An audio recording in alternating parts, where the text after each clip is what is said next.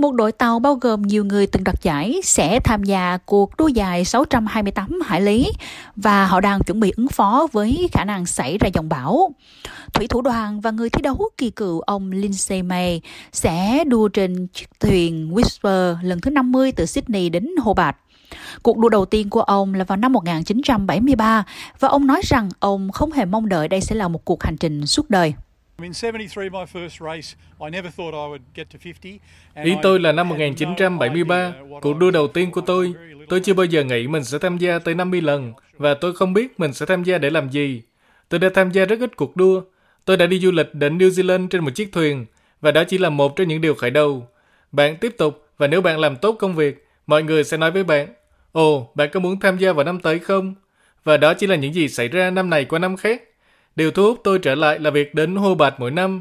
Những người bạn ở Hobart và Tasmania thật phi thường, và bạn không nhận được điều tương tự ở bất kỳ cuộc đua nào khác trên thế giới. Correlinio Olis là một trong ba thủy thủ người Philippines cùng với những người bạn thân đang đua trên con thuyền Whisper vào ngày hôm nay. Ông ấy nói rằng thật vinh dự khi được đua cùng với cựu chiến binh lái thuyền buồm Lindsay May, người sẽ đua ở chặng Sydney thứ 50 của ông ấy đến Hobart. It's honor to me to sailing with Lindsay. It's a legend. Thật vinh dự cho tôi được đi thuyền cùng Lindsay. Ông ấy là một huyền thoại, 50 lần tham gia đua thuyền đến Hobart. Chúng tôi đã chèo thuyền ở Philippines kể từ năm 2007. Bạn bè của tôi đến từ Philippines, Angel đến từ Batangas, Roger đến từ Bulacan và tôi đến từ Subic, Zambales. Người đàn ông Pháp Jerome sẽ nằm trong số những người tham gia cuộc đua. Mặc bộ đồ kangaroo, Jerome nói với Fox Sports rằng anh ấy đang rất tự hào với cơ hội đầu tiên được tham gia vào cuộc đua huyền thoại. Chúng tôi đến từ khắp mọi nơi. Chúng tôi có những người đến từ Mỹ, uh, Pháp, New Caledonia và sự thật thú vị là tôi sống ở Sydney. Vì vậy, tôi là người địa phương duy nhất ở đây cùng với người bạn khác. Giấc mơ đã thành hiện thực. Tất cả chúng ta đều thực hiện được điều mong muốn trong danh sách của mình. Vì vậy, được thực hiện điều này trên một chiếc thuyền với thủy thủ đoàn người Pháp thật tuyệt vời.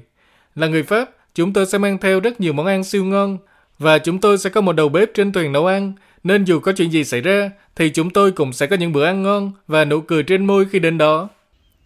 Gabriel Woodhouse từ Cục Khí tượng cho biết điều kiện thời tiết trong hai ngày đầu tiên của cuộc đua sẽ rất khắc nghiệt và thất thường với gió thay đổi, mưa đá và tầm nhìn bị giảm. Những cơn gió sẽ khá mạnh, chúng sẽ đến từ mọi hướng và chúng sẽ đi kèm với những cơn giông bão đó. Ngoài những cơn bão đó, có vẻ như chúng ta sẽ có một vài trận mưa lớn. Thời tiết sẽ làm giảm tầm nhìn và cũng sẽ có nguy cơ xảy ra mưa đá. Hôm qua 25 tháng 12, chúng tôi thấy những hạt mưa đá nhỏ có kích thước tới 4-5 cm. Nguy cơ xảy ra mưa đá là khá lớn trong suốt ngày hôm nay, đặc biệt với những cơn giông bão đó. Các đội đua đã được ban tổ chức cảnh báo về việc phải đề phòng các thùng chứa và mảnh vỡ chìm trong nước và các sinh vật biển như cá mập, cá voi và nhiều loài khác. Có 4 chiếc Supermax, những chiếc thuyền có chiều dài khoảng 100 feet hoặc là từ 30,48 mét trong đội cho cuộc đua năm nay. Đội đua thuyền bao gồm Andrew Comanche, thuộc sở hữu của John Winning Jr. với thuyền trưởng là Ian Murray. Lord Connect được sở hữu bởi Kristen Beck cùng với thuyền trưởng Tony Mutter, SHK Colin Wack thuộc sở hữu của Sinh Hoang Lee và được chỉ huy bởi David Witt. Whiting 100 được sở hữu và điều khiển bởi Grant Warrington cùng với thuyền trưởng Greg Torpy. Thời tiết ẩm ướt ở phần lớn miền đông Australia có thể tiếp tục ít nhất cho đến tối mai.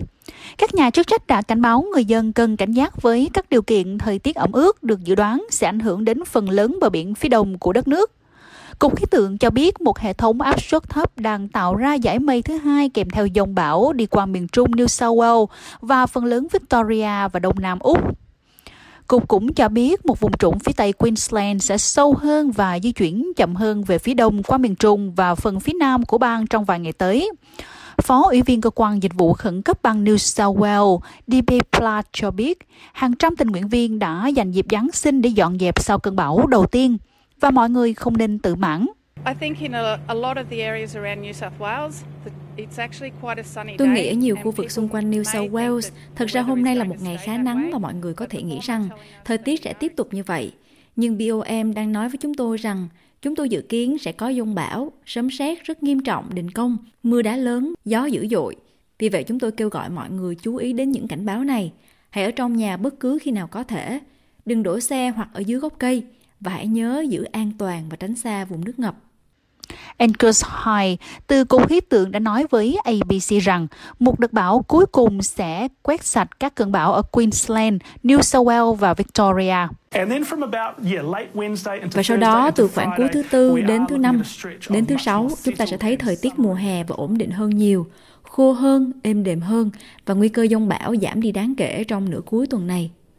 Một cơn mưa đá khổng lồ đã tấn công miền trung tây New South Wales, bao phủ khu vực này trong lớp tuyết trắng vào ngày Giáng sinh, với các báo cáo về mưa đá lớn từ 5 cm trở lên. Trước đó, tại thị trấn Wedderburn thuộc vùng Victoria, cách Melbourne khoảng 217 km về phía tây bắc, nước lũ đã tràn vào một số ngôi nhà và cơ sở kinh doanh. Melbourne đã đạt lượng mưa như dự đoán. Kể từ tối ngày Chủ nhật, lượng nước từ 15 đến 30 mm đã đổ xuống khắp thành phố, với một số vùng ngoại ô phía Bắc và phía Nam ghi nhận trên 40 mm.